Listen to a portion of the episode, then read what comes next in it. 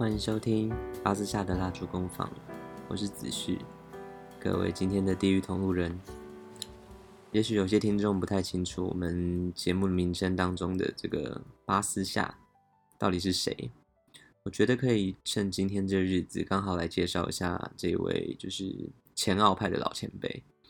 那今天这一集呢，会想讲巴斯夏的原因，刚好是因为就是六月三十号。六月三六月三十号是巴斯夏的生日。虽然我开始在录这一集的时候已经七月一号了，现在 凌晨三点四十三分。OK，不过也没关系。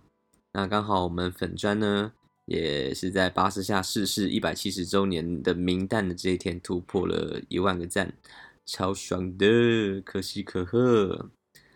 好，那我今天要正式介绍巴斯夏喽。那巴斯夏他。是一位十九世纪的法国经济学家。那他其实十七岁的时候就已经离开学校。那他是回家去继承他家族的出口贸易事业。讲简单点，就是有点类似富二代的概念，就是他回家接家业嘛。但他的经济学啊、法学还有政治学的这些知识，其实都都是透过他自学而来的。那个时代，英国呃有实施一个法律叫做谷物法。那它也是一种呃保护保护主义的法令啊。那他们在一八一五年到一八四六年的时候，还强制实施了所谓进口关税。那当然名义上是很好听啊，是为了要保护英国的农夫啊、地主啊，就是不让他们受到当时呃其他国家那些比较便宜的谷物的竞争。但是这个法律反而导致一个非常严重的问题，那就是。当时的人们必须要支付更高的代价才能到才能够吃到饭嘛，这个其实很好理解。但当时受谷物法影响最严重的事件，其实就是呃一八四五年的爱尔兰大饥荒。那当时饿死就是饿死了数以百万计的爱尔兰人。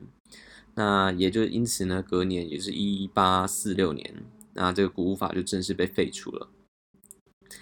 那巴斯夏就是在差不多一八四零年的时候就接触到了英国反谷物法同盟，那他就从那时候就开始为自由主义去积极辩护嘛。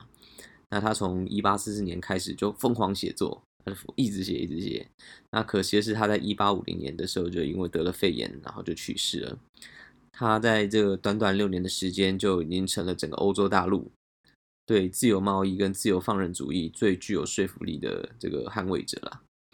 那因为当时自由贸易理论其实还没有得到学术界的普遍的认可，主要原因是因为，嗯、这个自由贸易主义，呃，自由自由贸易理论它其实太反直觉了，那因此在大众的接受度也就更低了嘛。那曾经有一位数学家，他就问那个萨缪尔森说，社会科学当中哪一个命题最反直觉，但却同时最具有说服力。那萨缪尔森想了又想，他最后选择了所谓的比较优势原理。那这个正是这个自由贸易观点的理论基础。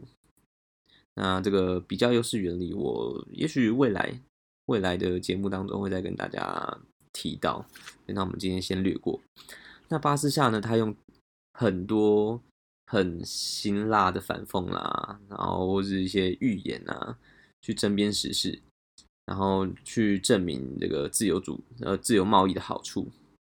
那简单来说呢，就是一个很嘴炮老前辈啦。那当然这边说这个嘴炮是很称，就是很称赞他的意思。那当时呢，也就是另外一个也是同样是嘴炮哥的这个经济学家，他叫熊彼特。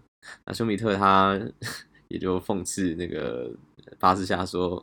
他是有史以来最有才华的经济新闻工作者，张真的蛮嘴的。那在巴士下，他最著名的一篇文章叫做《看得见与看不见》。那这本这本书，其实我们粉专也推荐蛮多次的，呃，两三百页吧，两百多页还是三百页的样子，反正很蛮短的，很很好读，推荐大家去阅读看看。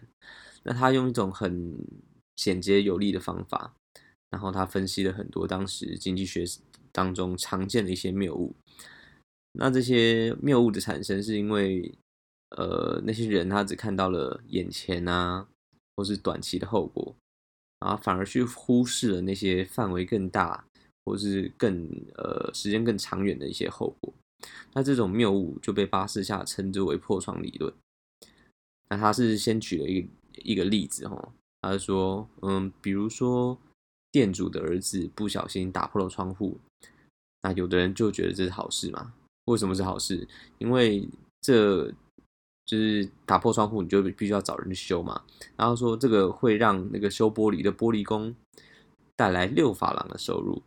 然后这个玻璃工呢，又用这个六法郎收入去消费其他东西，然后呢就这样一直循环，从而给其他的生产者带来收入。那最终的结果是一块呃窗户的破碎，然后会引起很很很很很长的这个连锁反应。那这个连锁反应将有益于全全社会。但是事实上呢，正如巴斯夏他所指出的，他说破坏啊或浪费造成玻璃工的收入。是大家可以看到的嘛？对，这个六法郎是玻璃工拿去的，大家看得到。但是店主呢，因为损失了六法郎而不能够再拿去消费，则是看不见的。那评估一项经济决策的好坏，应该要时刻关注那些看不见的影响。那二十世纪的奥地利学派的一个经济学家，他叫黑兹利特，他就用了这个巴斯夏的方法，对破窗理论，呃，就是更加的延伸。然后他在他的著作《一刻经济学》对，这本书叫《一刻经济学》，那他他当中有总结，他说经济学的艺术在于不仅要观察任何行为或政策的立即的影响，那更要观察长远的影响。然后不仅要关注政策对于某个群体产生的影响，更要追踪对所有群体造成的影响。同样的，也是看得见看不见嘛。那这这个就是巴斯夏最为人津津乐道的贡献，因为长远的啦，或是更广泛的影响，常常没有办法被人家看到。那破窗理论的谬误常常没有被人家发觉，巴斯夏就分析了很多很多这方面的谬误啦，比如说税负，比如说艺术的补贴，比如说公共工程。贸易管制还有就业这些领域，那破窗理论它就成为了这些所谓的特殊利益集团，还有一些无知者的口头禅。那虽然谬误比真理更容易被广为流传吗，但是真理的发现者如果保持沉默的话，就会更有利于谬误的传播。那其实这也是我们去经营这个节目的一个初衷。嗯，所以假如我们对这些谬误视而不见的话，那我们就没有任何立场可以去责备这些做决策的人，或是呃社会大众，他们很无知。那事实上呢，在十九世纪中叶的欧洲大陆，那如果说想要从众多学者当中寻找一个对经济政策啊这些诸多的谬误去批评的人，那也就只有巴斯夏而已了。就是以贸易保护为例，巴斯夏举了一个非常生动的例子。他说，由于比利时的铁价格比较便宜，使得法国的消费者纷纷购买比利时那些便宜的铁嘛，那这就引起了法国的那些高价铁的制造商的不满啦。那为了阻止人们去购买比较便宜的比利时的铁，那这个法国的制造商就跑去议员前面讲了一大堆歪理。那很不幸的是，这些歪理就就顺利的迷惑了这些议员们。然后政府就通过了所谓的贸易保护法律嘛，那禁止了比利时的低价铁。那这样生产高价铁的本国商人当然就得到好处了嘛。那那套歪理理所当然的就是破窗理论啊。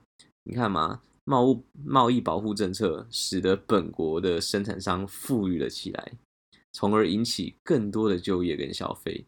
那这种连锁反应将会扩展到整个法国啊！这就是我们刚刚前面讲的破窗理破窗理论嘛？听起来是不是好像跟我们什么台湾的什么汽车什么保护政策很像？那巴斯夏也就正确指出了，他说：“对，没错，本国的生产商得到好处。”没有错，但这只是看得见的一面。那看不见的损失是什么呢？本国消费者将不得不去买那些比较高价的铁，然后呢，付出比以前更多的资金，这个将会降低他们的消费。所以呢，如果不只考虑高价铁生产商，而是把整个消费的群体都考虑进来的话，贸易保护的结果将是对消费者利益的损害。然后他在自由贸易这个议题上面，他他除了在这个自由贸易这个议题上面有所贡献之外，他对政府滥权发出了怒吼。那巴斯夏在一百七十年前对自由的呐喊，我觉得也是现在这这个时代的我们必须迫切追求的声音啊！各位听众可以呃看一下我们现在当前的这个世界，再回去呃回顾过去一个世界历史，我们也许会有点无奈的发现，就是人类的历史正在沿着巴斯夏所警告的那样的方向去前进。他是这样说的：“他说，政府会全面的干预社会，然后滥用法律来侵犯自由。”因为巴斯夏他认为，法律呢仅仅限于保障所有人的人身自由还有财产权利。那他对于这个利益集团去滥用法律去干预社会的举动，进行了非常严厉的批判。那他甚至称之为叫合法的抢劫。那巴斯夏他对法律的设置了一个非常严格的界限。他说，法律唯一可以强加于别人的义务呢，就是避免伤害他人。然后巴士夏他也不赞成任何的政府干预哦。他说，只要法律能够保障人身自由啊跟财产权，那巴士夏甚至会认为说，就连普选权都无所谓。他甚至他意思就是说，就是只要法律能够保障这些这些财产、生命安全，那其实有没有普选都无所谓。他意思是说，只要政府小到一定程度，公共的权利呢将会形式化到几乎等于法律本身。那这样的话呢，社会只需要靠法律就能够自理自己治理自己了。那从呃卢梭以来的法国社会，其实就充斥许多关于积极自由的思想。那尽管巴士夏他没有用“积极自由”这个词啦，但是对这类观念他却就是有明确的认知，然后也同样给予非常有力的批判。那在巴士夏的法律这本书当中，对，那他举了一些例子，比如说。呃，比洛德瓦瓦朗纳他就说，一个民族要想获得自由，就必须经过一番改造。看怎么听他听起来有点像纳粹，因为必须摧毁旧的成见，改变旧的习俗，改正那些堕落的形象，限制那些过多的欲望，根除那些根深蒂固的恶习。还有照搬卢梭的那个罗伯斯比尔。他将自己视为高于人类的存在，那他的职责就是要强迫人类自由。那空想主义社会者，呃，空想社会主义者就会说，真正的自由与自愿结社是互相对立的。为了强制人们真正自由的团结在一起，所以就要剥夺他们的结社自由。那其实不难发现，巴斯夏所批评这些观点，就是柏林他所称的这些积极自由。那。对于这些 歪理，干嘛真的是歪理？巴斯夏他又质问说：如果人类的本性是如此的邪恶，以至于必须禁止人们的自由，那么禁止人们自由的这些组织的本性，难道就会是善良的吗？难道立法议员和他们所指派的官僚就不属于人类吗？或者他们相信他们正在处于比其他人类更纯洁的土地之上吗？那巴斯夏常常非常激愤的去质疑这些站在人类之上，然后又对人类规划出种种蓝图的人。重点是这些蓝图常常以牺牲个人自由为代价。那巴斯夏就问说：为什么法国人追求政治权利也走在欧洲的前端，但是法国呢，却是欧洲受到管制最多的国家？那其实这句话拿来质问现今天的法国，也许同样也适用哈。那答案就是呢。法国人追求了过多的积极自由，那正如柏林所说的，积极自由呢将会损害个人自由。那巴斯夏最常说的一句话就是：“饶过这些平凡人吧，让他们自己决定自己的事情。”可悲的是，这么一句平凡的话，刚好又最不容易引起大家的注意。因此，我们这我们我们这个频道，我们这个节目，在未来，嗯，会持续秉持着巴斯夏的精神，继续替他呼喊这句话。那今天对巴斯夏介绍就先到这边。如果你还喜欢我们节目的话，就是欢迎订阅，然后并讲呃，并且分享给你的朋友。那甚至说可以到我们的粉丝专业来留言给我们，然后给我们一些意见。那今天就先到这边喽，我要去洗澡睡觉了，各位拜拜。